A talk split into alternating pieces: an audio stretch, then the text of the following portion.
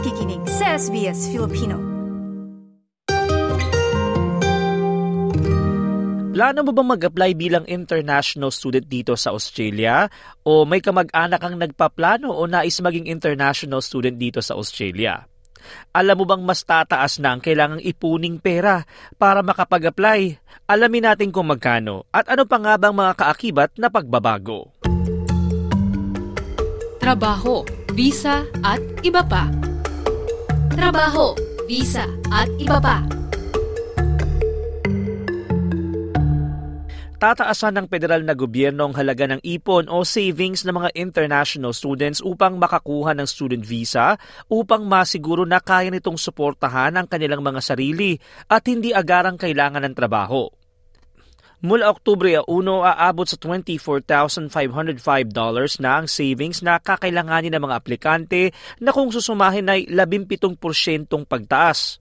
Sa naging panayam ng S B S Filipino sa Education Advocate at dating Philippine Honorary Consul sa Melbourne na si Raul Hernandez noong Agosto, sinabi nitong dapat na maipaliwanag sa mga aplikante ng international students kung ano nga ba mga gastos na kakaharapin nila pagdating sa Australia.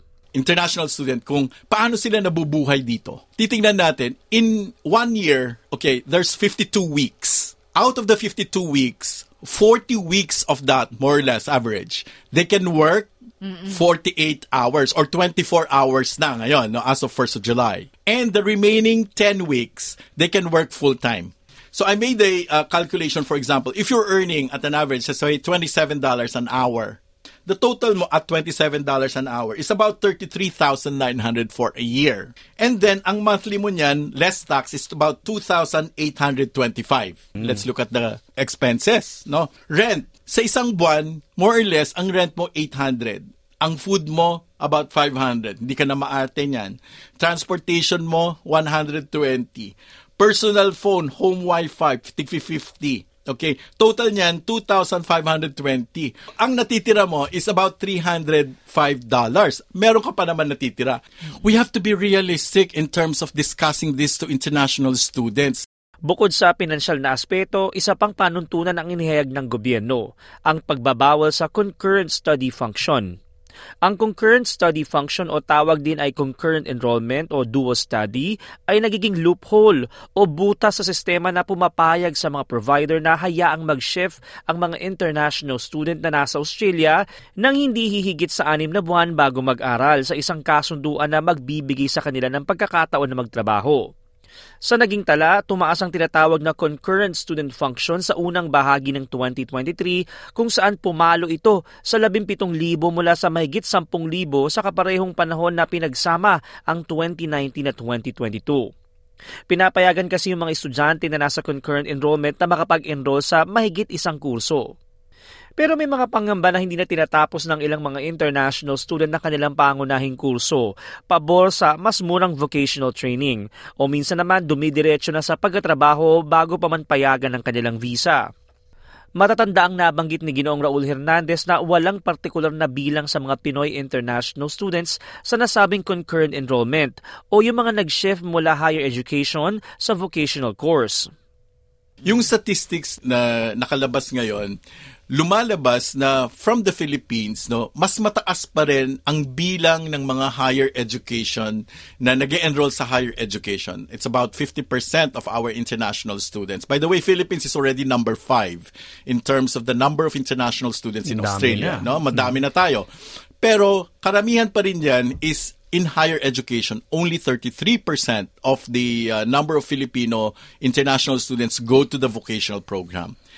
Pero, ang wala sa data kasi is ilan naman ang nag, en, nag-umpisa, pumasok dito sa higher education, okay, tapos ah, nag-change ng nag, vocational. Nag-iba ng pathway. Oo.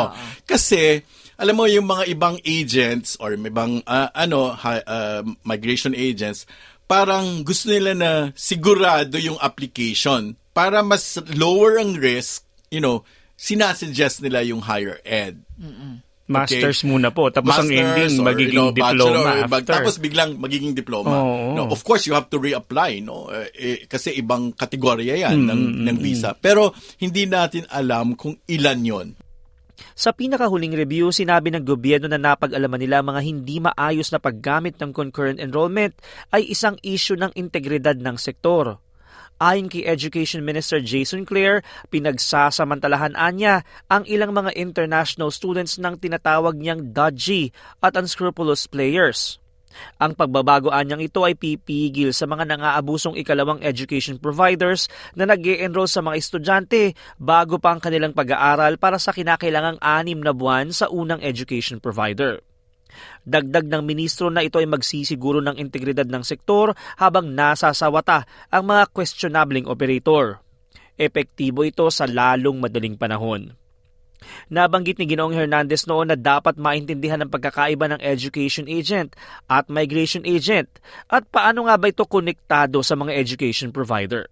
When you talk about agent, dalawa yan. Unang-una, yung tinatawag natin na MARA accredited uh, agent. Ito yung mga migration agent, okay? Mm-hmm. So, yung may, may yung migration agent na MARA, okay, isa lang ang student visa na ginagawa nila. Yung mga iba, nagko-concentrate naman sa student visa. Pero yung generally, uh, gumagawa rin sila ng ibang visa. Yung education agent naman, not necessarily na MARA accredited sila. Pero wala kasing ano eh T J wala kasing parang accreditation if you want mm. ng ano ng education agent. So lahat ng colleges o karamihan ng colleges and universities ngayon, hindi naman talaga sila tumatanggap ng education agent na hindi migra- na hindi migration agent or walang partner na migration agent, no?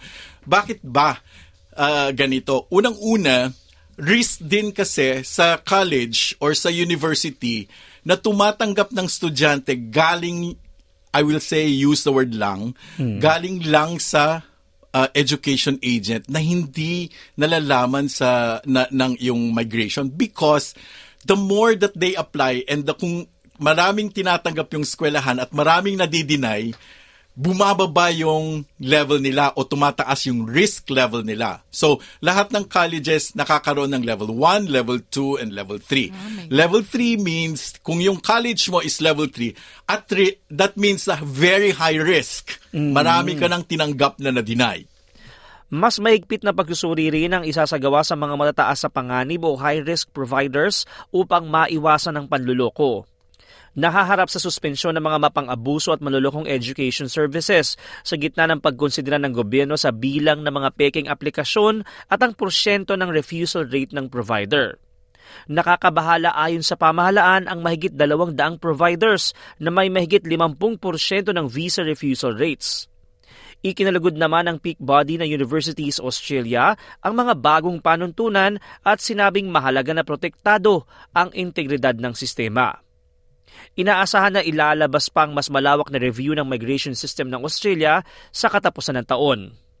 May payo naman si Ginoong Raul Hernandez para sa mga aplikante ng student visa. As a student or as an international student, please, you know, check your agency that they're also knowledgeable with yung mga questions na ano. And to do that, don't just like believe them or whatever. You, you know, website, internet, it's just so open now. Check it yourself. Check it yourself and then confirm. Ako si T J Corea para sa S B S Filipino.